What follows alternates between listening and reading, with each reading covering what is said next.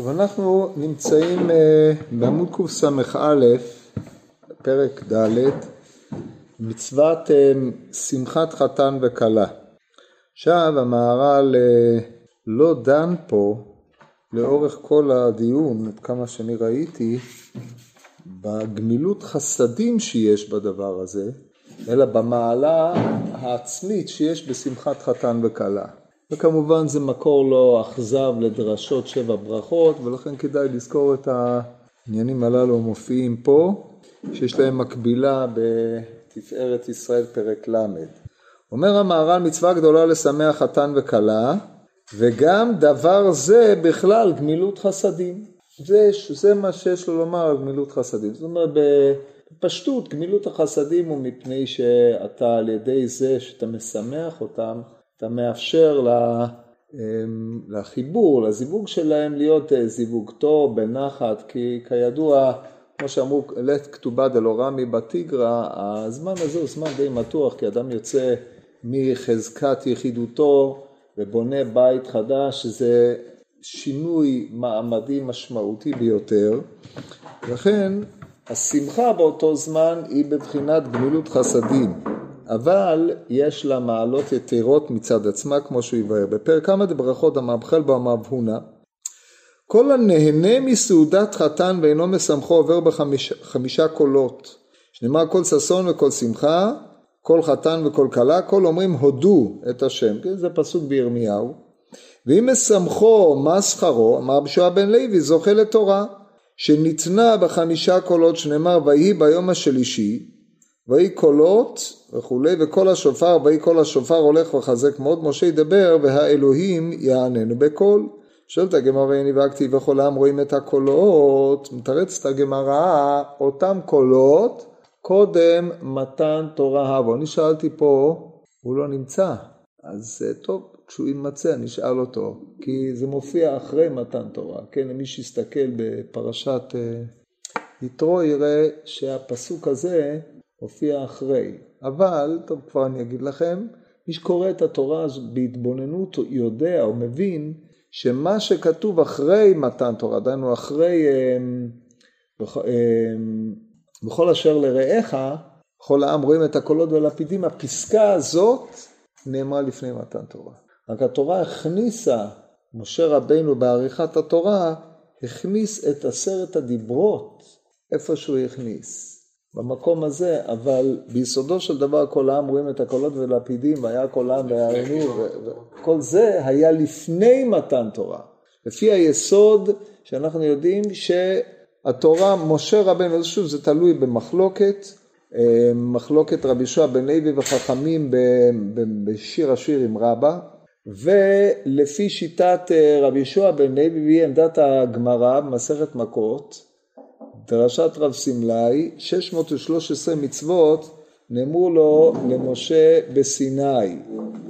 תרי"ג, שנאמר תורה ציווה לנו משה מורשה, ואנוכי ולא יהיה מפי הגבורה שמענו. עכשיו הרמב"ם במורה בבית ל"ג מסביר את עניין אה, אנוכי ולא יהיה מפי הגבורה שמענו, יש לו שם שני מהלכים, אבל המהלך השני שהוא החלק האחרון, שהוא החלק כמובן יותר סתום, זאת אומרת יש לו יותר משני מהלכים, לפי מהלך אחד משה רבינו אמר לנו את כל עשרת הדיברות, אנחנו באיזשהו מקום השגנו שכלית את מציאות הבורא יתעלה ואת יחידותו, שהם מה שנאמר בכתוב, אתה הוראית לדעת כי השם הוא אלוהים אין עוד מלבדו, אבל גופי הדיברות וחקיקתן כעשרת הדיברות, וממילא גם שאר אה, מצוות התורה מתפרטים מהם כידוע מדברי רס"ג, שנזכרו ברש"י, אה, כל זה משה רבינו עשה, כמו שכתוב בעת ההיא ציווה השם, בעת ההיא ציווה אותי השם ללמד אתכם חוקים ומשפטים,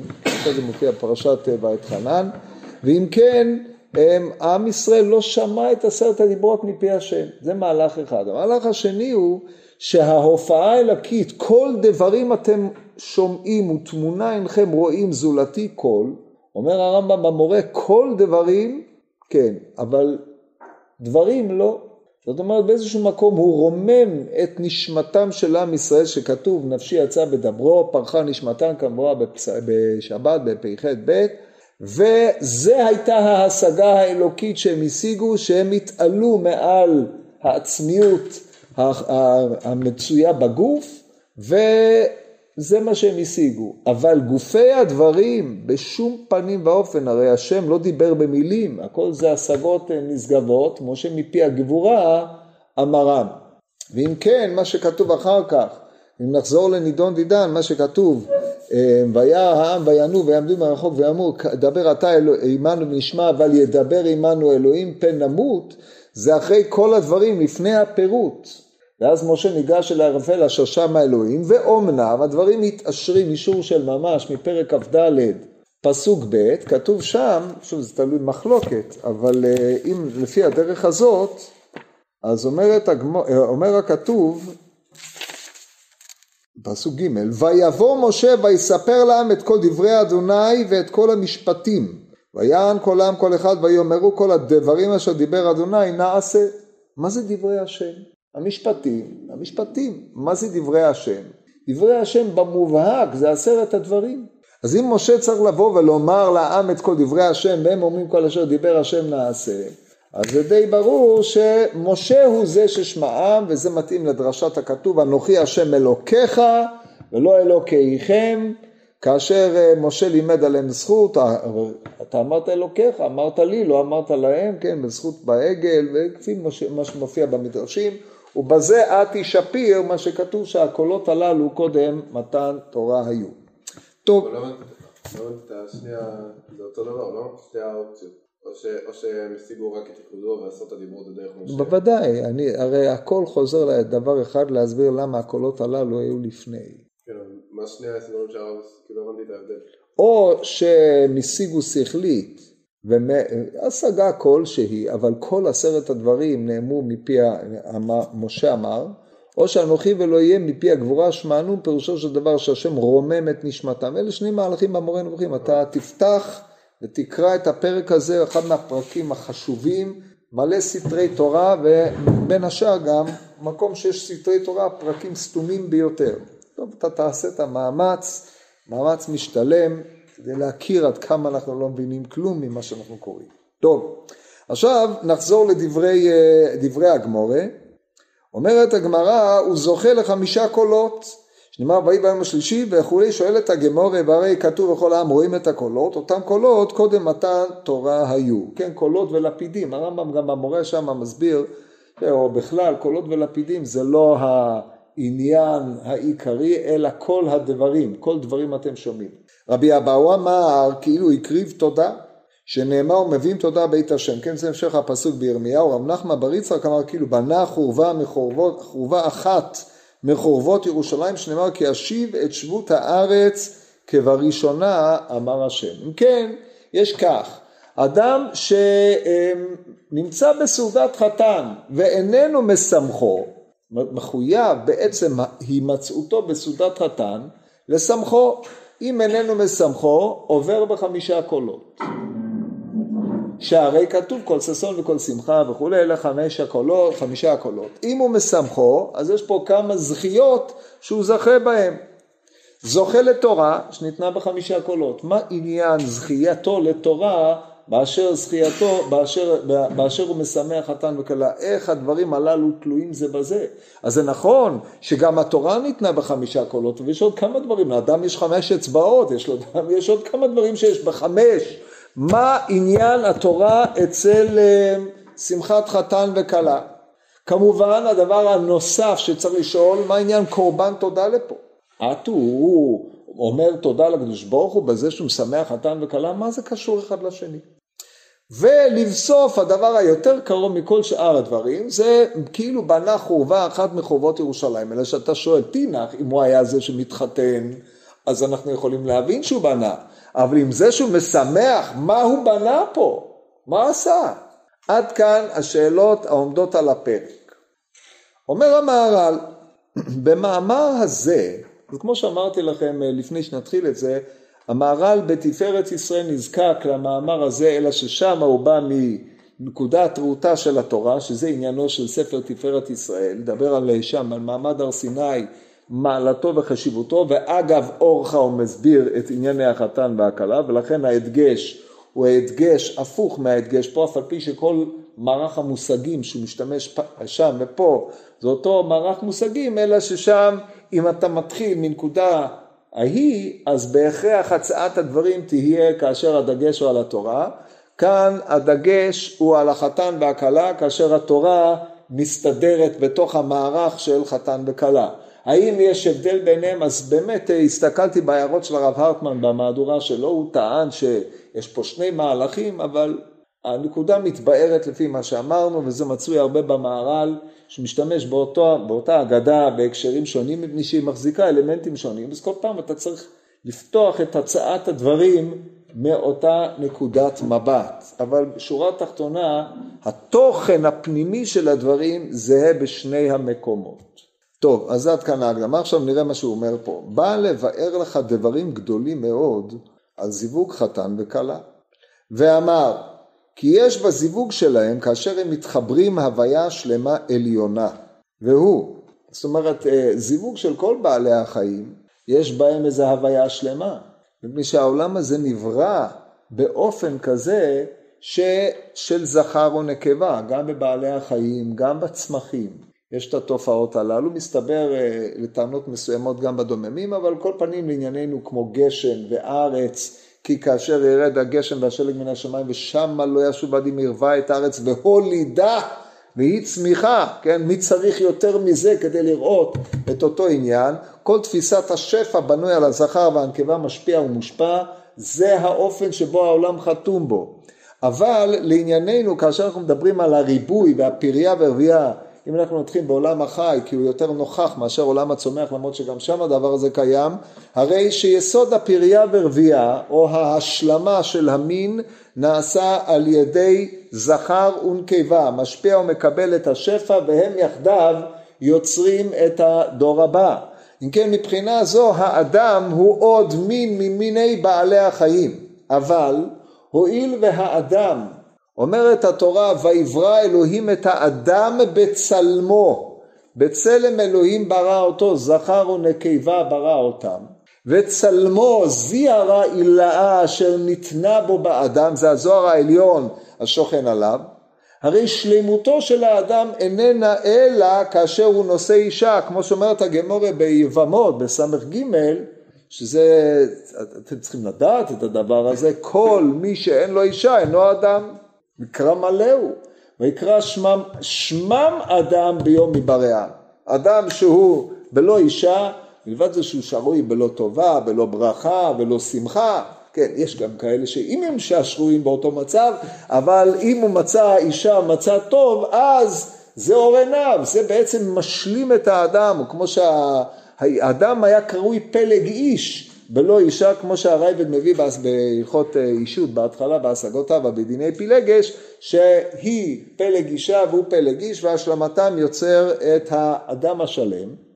הרי שהזיווג של האדם, דהיינו חיבור האיש והאישה עד היותם ישות אחת, יחידה אחת, היא דבר שלם, מפני שעל ידי כך שורה עליהם צלם, הצלם, דהיינו הצורה השלמה. היא השלמתם ולכן יש פה השלמת הוויה וזה מה שטוען המהר"ל בזיווג שלהם כאשר הם מתחברים. הוויה שלמה עליונה. מפני שהוויה שלמה זה ברור זה נכון לגבי כל בעלי החיים אבל הדקדוק של דבריו הוא במילה עליונה כמו שאומרת הגמורה שכאשר שכינה ביניהם אותיות י' ה' הם נמצאים ביניהם, דהיינו השכינה שורה במקום שבו האדם והאיש והאישה משלימים זה את זה. ודבר זה מבואר בכמה מקומות, כי אין סיווג חתן וכלה הוויה טבעית, עד כדי שנאמר שיש פה רק השלמה, רק הוויה אלוקית. הוויה טבעית זה צורך השלמת המין, זה נכון לגבי הגויים ולגבי שאר עניינים, אבל לגבי אדם מישראל, שהוא יש בו חלק אלוה ממעל ממש, אה, זה לא כך. אלא השלמות הזאת היא שלמות אלוקית, מפני שעל ידי כך האדם מנכיח את השכינה בביתו, והשכינה הזאת היא במה שדרשו איש ואישה, שכינה ביניהם. הוויה האלוקית הוא מעיד על דבר זה כי המחבר והמזווג איש ואישה השם י' ה' מחבר אותם כמו שאומרת הגמורה בקידושין שלושה שותפים באדם, אבי ואמו והקדוש ברוך הוא. אם כן השותפות הזאת, לא, לא, לא רק בשותפות במעשה הזיווג ממש, שהוולד יש בו, האיש נותן את האיש את הלובן, האישה את האודם והקדוש ברוך הוא זורק בו נשמה, אלא עצם הוויית בית שבו איש ואישה שרויים בשמחה או בהבנה שכל אחד משלים את זולתו כדי שהם יעשו יחד את רצון השם מפני שבלא זאת האדם הוא חסר והוא הדין לגבי האישה, הדבר הזה הוא הנכחת השכינה ביניהם. וכי מצד הטבע מחולקים, שהרי זה איש וזאת אישה, והם מחולקים בעצמם, זאת אומרת לא זו בלבד שהם מחולקים פיזיולוג... הם גופנית, הם גם מחולקים במבנה הנפשי שלהם, בלי להיכנס לכל מיני פרטים, הדברים הללו ידועים, והחילוק אומר שהמין או מין האדם או האדם השלם איננו אלא על ידי זה שהם משלימים זה את זה, מה שיש בזה אין בזה, מה שיש בזה אין בזה. מצד הטבע הם מחולקים שהרי זה איש וזו אישה והם מחולקים בעצמם והם מתאחדים מצד מדרגה אלוקית. זאת אומרת ההתאחדות שלהם שמביאה לידי כך שנמשכת נשמה אלוקית לייחוד שלהם, זה עצמו אה, מעלה יתרה, כמו שמורה עליהם מה שחתם שם י"ה בשניהם. וראוי לזה, טוב אז עד כאן המשמעות של נשיאת אישה. כן, המשמעות של נשיאת אישה, מלבד זה שלהעמיד תולדות נתכוון, אה, הרי המשמעות הזאת היא משמעות של השלמת האדם. באשר האדם נברא חסר והוא צריך את שלמותו, זאת אומרת גם אם אין לו תולדות רוח, אה, גשמים, יש לו תולדות רוחניים, וזה הדבר הזה נעשה בשלמות עם האישה, אז תורתו של האדם נשלמת, דעתו נשלמת אם באמת זכה, כן? או שזה הולך הפוך, אבל אה, בסדר, בהנחה שאדם זוכה, אז זה, הדברים הללו נשלמים אצל האדם והשכינה שורה במעונו. אשר על כן, במצב כזה, כאשר מגיעים לאיזושהי השלמה, מתחייבת השמחה. כי השמחה היא המצב הטבעי על שלמות. לכן נופל על השמחה לשון היה, בעוד שלשון עצבות נופל הלשון ויהי, וי והי, אבל היה לשון שמח, ככה כתוב במדרש. זאת אומרת, כשיש הוויה שלמה, אז יש שמחה, שמחה היא המצב בצורתו הנאותה, כן?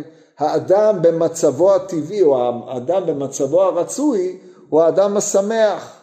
אדם שיש לו חיסרון, או שמרגיש בעצמו חיסרון, מביא החיסרון הזה הוא העצבות, או הדאגה ודברים מעין אלה, אבל השמחה היא מורה על המצב הבסיסי, השמח, המצב הבסיסי של האדם, כאשר הוא נמצא במצב של שלמות, היא כמובן שמחה מאפשרת לו להוציא את כוחותיו אל הפועל, כאשר הוא נמצא בדאגה, בכעס, בעצב ובדברים מעין אלה, אז המערך הנפשי שלו הוא כזה שהוא מונע ממנו את היכולת לממש את כוחותיו. לכן תמיד צריך האדם להשתדל, לשדל את עצמו, להסיר מעצמו דאגה, כמו שכתוב, הסר דאגה מליבך והסר רעה מבשריך. כי הדואג לא מבין כלום, או הוא טרוד כל הזמן, הוא לא, לא יכול להתרכז במה שלפניו. טוב, אז בכל מקרה אם נחזור לענייננו, אומר המהר"ל, לפי זה, ראוי לפי זה השמחה, כי השמחה היא בשביל הוויה שלמה, ואז מתחדש שמחה שלמה. זאת אומרת, בזיווג חתן וכלה, סעודת חתן וכלה, שזה העניין פה, מתחדשת הוויה שלמה, ולכן בהתחדשות הוויה שלמה מתחייב השמחה. אז עכשיו אדם עומד נוכח תופעה מדהימה כזאת של התהוות הוויה שלמה, הוא לא שמח, מורה שיש חיסרון באדם, הוא לא מבין את גודל השעה, הוא לא מבין את גודל המעמד, אלא זה עוד איזשהו אה, ארוחת ערב שהוזמן לה באותו מקרה, כאשר העילה הוא שהוא, א' וב' מתחתנים, יכול, מה זה משנה, הוא יכול להיות מוזמן באותו הקשר גם לדברים אחרים, זה לא משנה, אומר המהר"ל, כשאתה עומד מול דבר כזה, אתה נוכח בשמחה, בהוויה השלמה, אתה מעצמך צריך להיות שמח. לא זו בלבד שאתה צריך להיות שמח, אלא השמחה שלך צריכה להיות מופנית כלפי אותה הוויה שלמה כדי לאפשר את השלמתה של ההוויה, כמו שפתחתי ואמרתי, שמצוות אה, כיצד מרקדין לפני הכלה, מה אומר בפניה, כל הדברים הללו באים ליישב את דעתם של החתן והכלה. אם כן, כיוון שאתה השגת את משמעות ההוויה השלמה העליונה הזאת, ובהשגה הראשונה, החובה שלך היא ללכת ולפעול עם אותה השגה כלפיהם, שפה נכנסת נקודת גמילות החסדים. אבל גמילות החסדים היא פועל יוצא של ההשגה שהשגת את מה שעומד לפניך, כמו שראינו קודם לכן למהלך כל הנתיב הזה שגמילות החסדים היא פועל יוצא של השגה של הנוכחות האלוקית והליכה בדרכיו בצורה הנאותה ביותר כמו שכבר חזרנו על זה כמה פעמים. בפרט כאשר יש כאן הוויה אלוהית עליונה שזה נקרא הוויה יותר מן ההוויה הטבעית וראוי לזה שמחה. וכאשר יש שמחה יש כאן הרווחה והתפשטות. הפך זו אשר בצער, שאז צער לו. אבל מי שיש לו שמחה הוא בהרווחה. כמו שאנחנו אומרים, והרווח לנו מצרותינו. וכל הרווחה יש לה התפשטות מכל ארבעה צדדים, והחמישי הוא באמצע. ולכך אמר עובר בחמישה קולות, כי הכל הוא מתפשט ביותר בהתפשטות בכל צד וגם באמצע, וזה שלמות חמש קול, חמישה קולות, כנגד התפשטות בכל ארבע רוחות וגם באמצע, וזה שלמות השמחה. נקודה. צריך להסביר את מה שהוא אומר פה. פה אנחנו עוברים מהתיאור רוחני משהו לתפיסות הגיאומטריות שמאפיינות הרבה ממה שמופיע במהר"ל, אנחנו צריכים לתת להם אה, פשר. כל, כמו שנראה להלן, או כמו שאומרים במקומות אחרים, הוא ביטוי להוצאה מן הכוח אל הפועל. נתחיל באדם עצמו, האדם באשר הוא דומם, שותק, לא מדבר, יש בזה הרבה פעמים מעלה יתרה, כמו שאמרו מילה בסלע משתוקה בטריין, או גם אוויל מחריש חכם יחשב, אבל זה רק מפני שהאדם משתמש בכוח הדיבור שלו לרעתו. אבל ביסודו של דבר, לפי תפיסת המר"ל, כוח הדיבור הוא ההוצאה מן הכוח אל הפועל שהאדם באדם.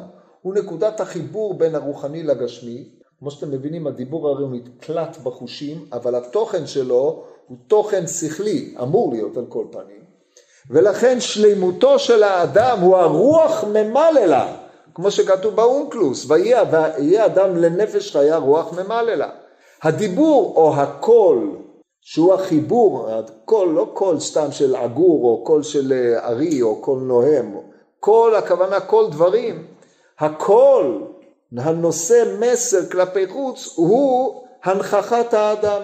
זה הדיבור, הוא מנכיח את האדם ומוציא אותו מן הכוח אל הפועל. זה המשמעות, העניין של הדיבור. ולכן הכל מורה על מציאות.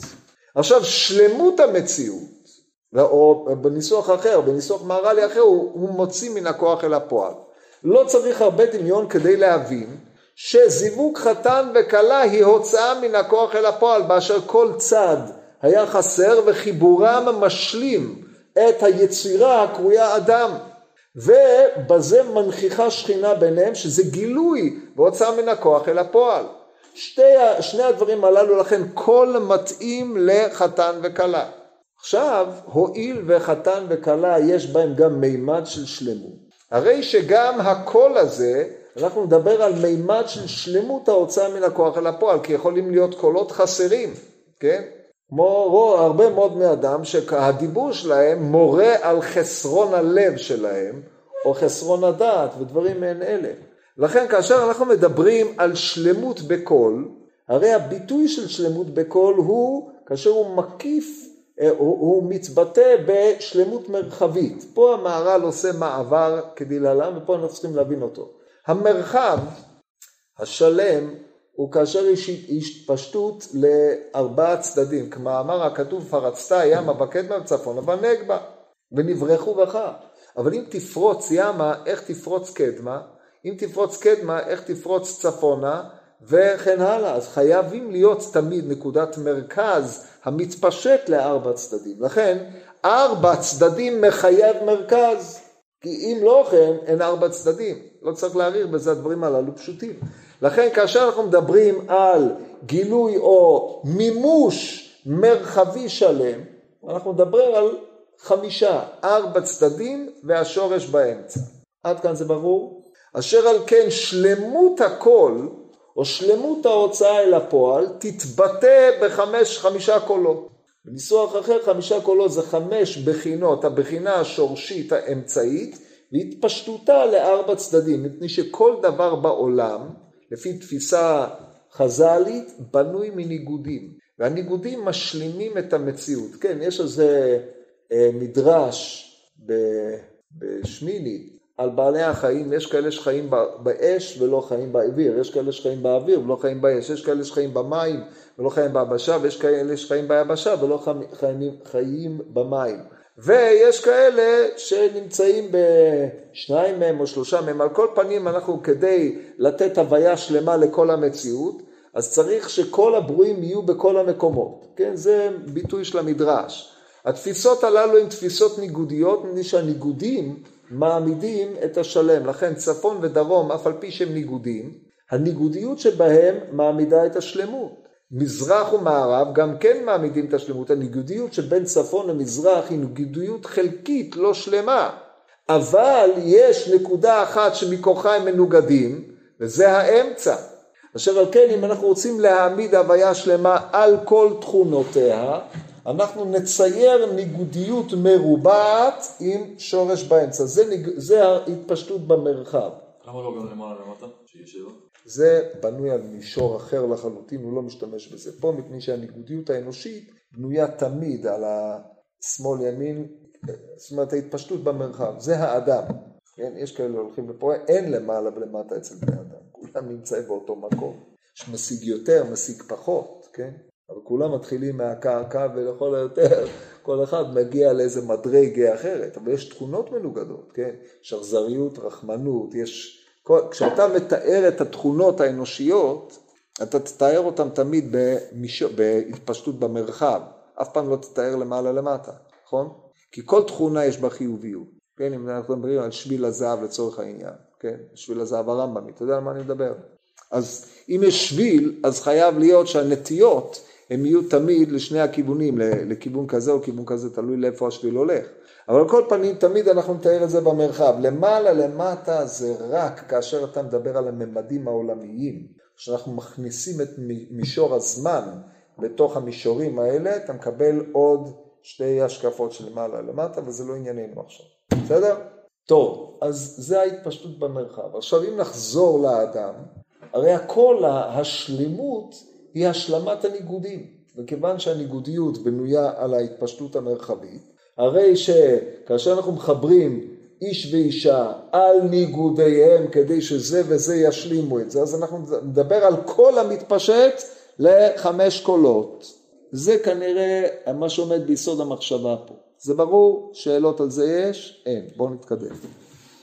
טוב, הלאה, אומר המהר"ל, אז זה מה שקורה כאשר יש זיווג חתן וכלה, חמישה קולות, דהיינו חיבור שמבטא שלמות שהיא שלמות מרחבית נפלאה, רק תחשבו על הציור, זה ציור מדהים. עכשיו אדם שלא שימח את החתן ואת הכלה, מה דינו? אומר המהר"ל, וכאילו אמר הנהנה מסעודת חתן ושמחו שהוא מבטא לשמחה השלמה שראוי להיות בשביל השלימות הגמור כמו זה שהוא זיווג חתן וכלה שהוא שלימות גמור. וכמו שהדבר הזה שלימות גמור כך ראוי שיהיה על זה שמחה שלמה אשר השמחה השלמה היא בחמישה קולות כמו שאמרנו. עכשיו הוא עשה מעתק שמחה שלמה גם היא בחמישה קולות. זאת אומרת כשאדם שמח על ביטוי של שלמות השמחה הזאת מתבטאת בחמישה קולות, כמו שלמדנו במתן תורה, יש לך אה, חמישה קולות שונים. למה? מפני שההוויה האנושית בכללותה או בשלמותה, גם היא מתחלקת לחמש, מאותה סיבה, כמו שהסברנו קודם, כי הכל הוא היציאה מן הכוח אל הפועל, והיציאה מן הכוח אל הפועל בשלמותו הוא במרחב של החמש.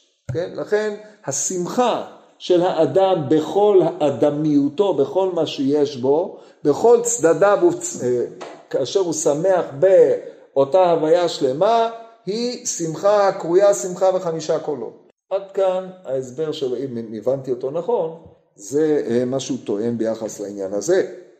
טוב, אז עכשיו צריך להבין למה הוא זוכה לתורה, מה עניין תורה לפה.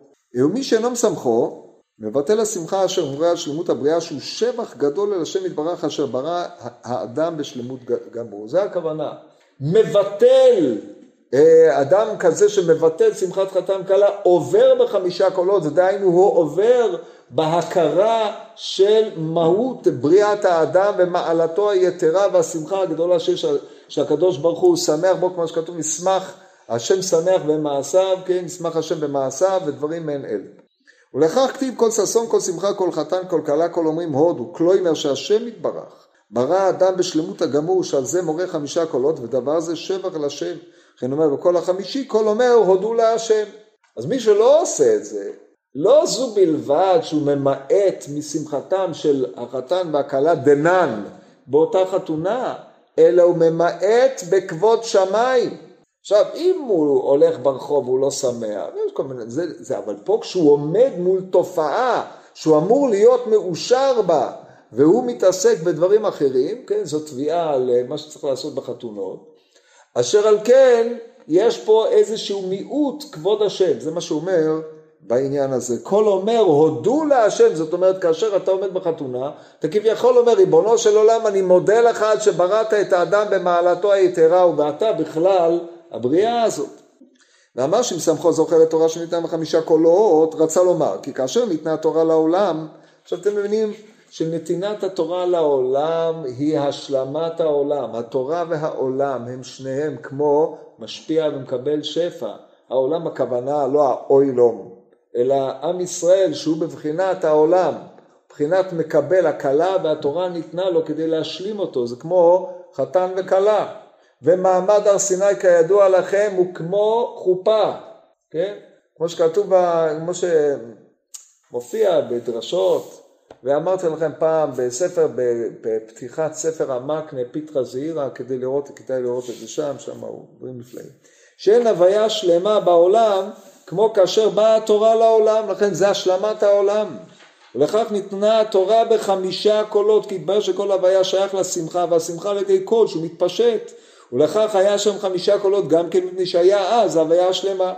ואם משמח חתן וכלה בשביל שהזיווג של חתן וכלה הוא הוויה אלוקית שלמה, זוכה לתורה שהיא הוויה אלוקית שלמה גם כן. וזה נמשך אחר זה. מה זאת אומרת זוכה לתורה? ראינו הרבה פעמים אנשים שסיבכו חתן וכלה, ומה נעשה? לא יודעים ללמוד פשט, לא ככה. אז אחד מהשניים, או שהם לא סימכו כמו שצריך, או שהם לא למדו כמו שצריך, או ש... אה, כי אנחנו לא מטילים ספק בדברי החכמים, אז אנחנו פה צריכים, אה, תמיד יש על מה לתלות, כן? אבל הכוונה זוכה לתורה שניתנה לחמישה קולות, הוא לא זה שקיפץ וריקד וחרקר בחתונה ברוב עוז, אלא מי שהבין את משמעות עניין הנישואין, הוא זה שזוכה לתורה, כי ההבנה עצמה של הדבר הזה היא זכייה לתורה. מפני שבעצם האדם או, או בניית התא המשפחתי איננה אלא מעין זר אנפין של אותה מתן תורה לעולם, של אותה משמעות של נתינת השפע האלוקי שהקדוש ברוך הוא השפיע בטובתו הנפלאה שנתן לנו את התורה כדי לעשות אותנו אדם.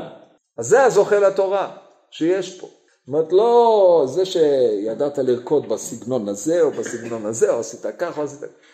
זה, זה האקטים החיצוניים, החולפים. עיקר זה המשמעות הפנימית של הדברים הללו.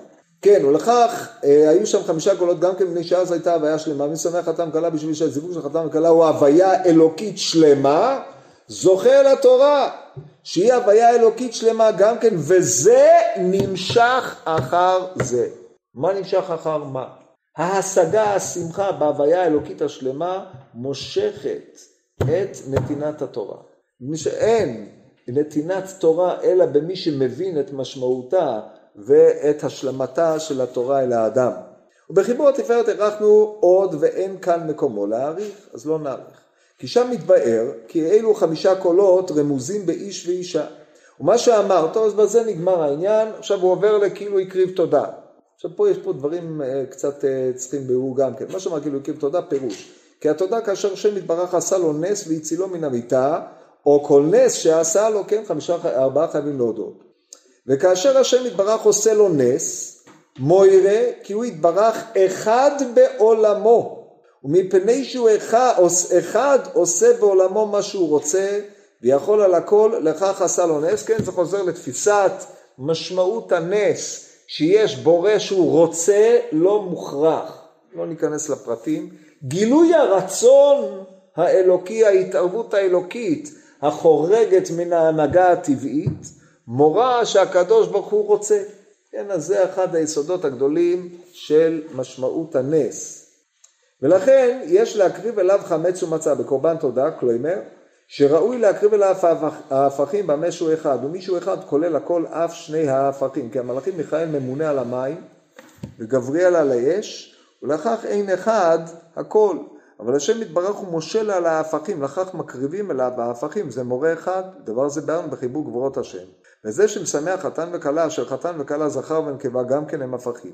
השם יתברך מאחד אותם, הרי היוד הוא באיש, וההי באישה, לומר כי השם מחבר אותם אשר הם הפכים, ודבר זה נחשב כמו הקרבת תודה. כי החמץ והמצה שהם הפכים כאשר מקריבים אותם על השם יתברך מורה כי הוא יתברך אחד, וכן כאשר משמח חתן וכלה, בזה הזיווג שהם הפכים הוא אחד על ידי השם יתברך, כמו שאומרת הגמרא, כן, קשה לזברם כקריאת ים סוף, השם יתברך במקום אחר נתבהר עוד באריכות. טוב, נסביר את זה בקצרה. הרעיון הגלום בדבר הזה הוא כך, על פניו, קורבן תודה, אדם מביא בני שהקדוש ברוך הוא עשה לו נס. עכשיו בקורבן תודה צריכים להביא 40, 40 אה, לחמי תודה, כן, 10 אה, של חמץ ו-30 של מצה. אומר המהר"ל, חמץ ומצה הם ניגודים. כן, זהו מבסס היטב בחיבור גבורת השם, צריך לראות את הדברים הללו, דברים נפלאים ביותר, אבל הם ניגודים. החמץ מורה על השהייה, על האיטיות, על היסודיות, הוא גם מהנה הרבה יותר, והוא מורה באיזשהו מקום על ההיפעלות והשעבוד, כמו שהעריך המהר"ל שם. לעומת זאת, המצה לא. המצה אין בה זמן, היא בלא שיהוי נעשית כידוע וכן הלאה וכיוצא בדברים האלה. אבל על כל פנים הם מייצגים איזשהו סוג של ניגודיות. עכשיו הטענה המכוננת של המהר"ל הוא שבעולם הזה העולם הוא רווי ניגודים וכל מיכאל, אש, מים וכן העולם, כל העולם כולו ניגודים ובאשר יש פה ניגודים, הניגודים הללו מורים על משלים אחד הוא השם יתברך הרוצה היכול האחד המאחד את העולם. זה מורה על אחדותו יתברך, היותו מאחד את כולם. ולכן קורבן תודה שאתה מביא על נס, ועניין הנס הוא באשר השם ברא את העולם ברצונו, הוא מנהיג את העולם ברצונו, ביטוי להיותו מנהיג את העולם ברצונו, שהוא מנהיג עולם מלא ניגודים ברצונו. ולכן יש התאמה ביניהם. מאליו יובן שגם זיווג חתן וכלה שהם הפכיים מנוגדים זה לזה מפני שמה שיש בחתן אין בכלה, מה שיש באיש אין באישה, מה שיש באישה אין באיש. אשר על כן, כיוון שמה שיש בזה אין בזה, זה עצמו מגדיר את הניגודיות בבחינת צפון, דרום, מזרח, מערב, ולכן ההשלמה שלהם שנעשית על ידי השם יתברך מורה על אחדותו.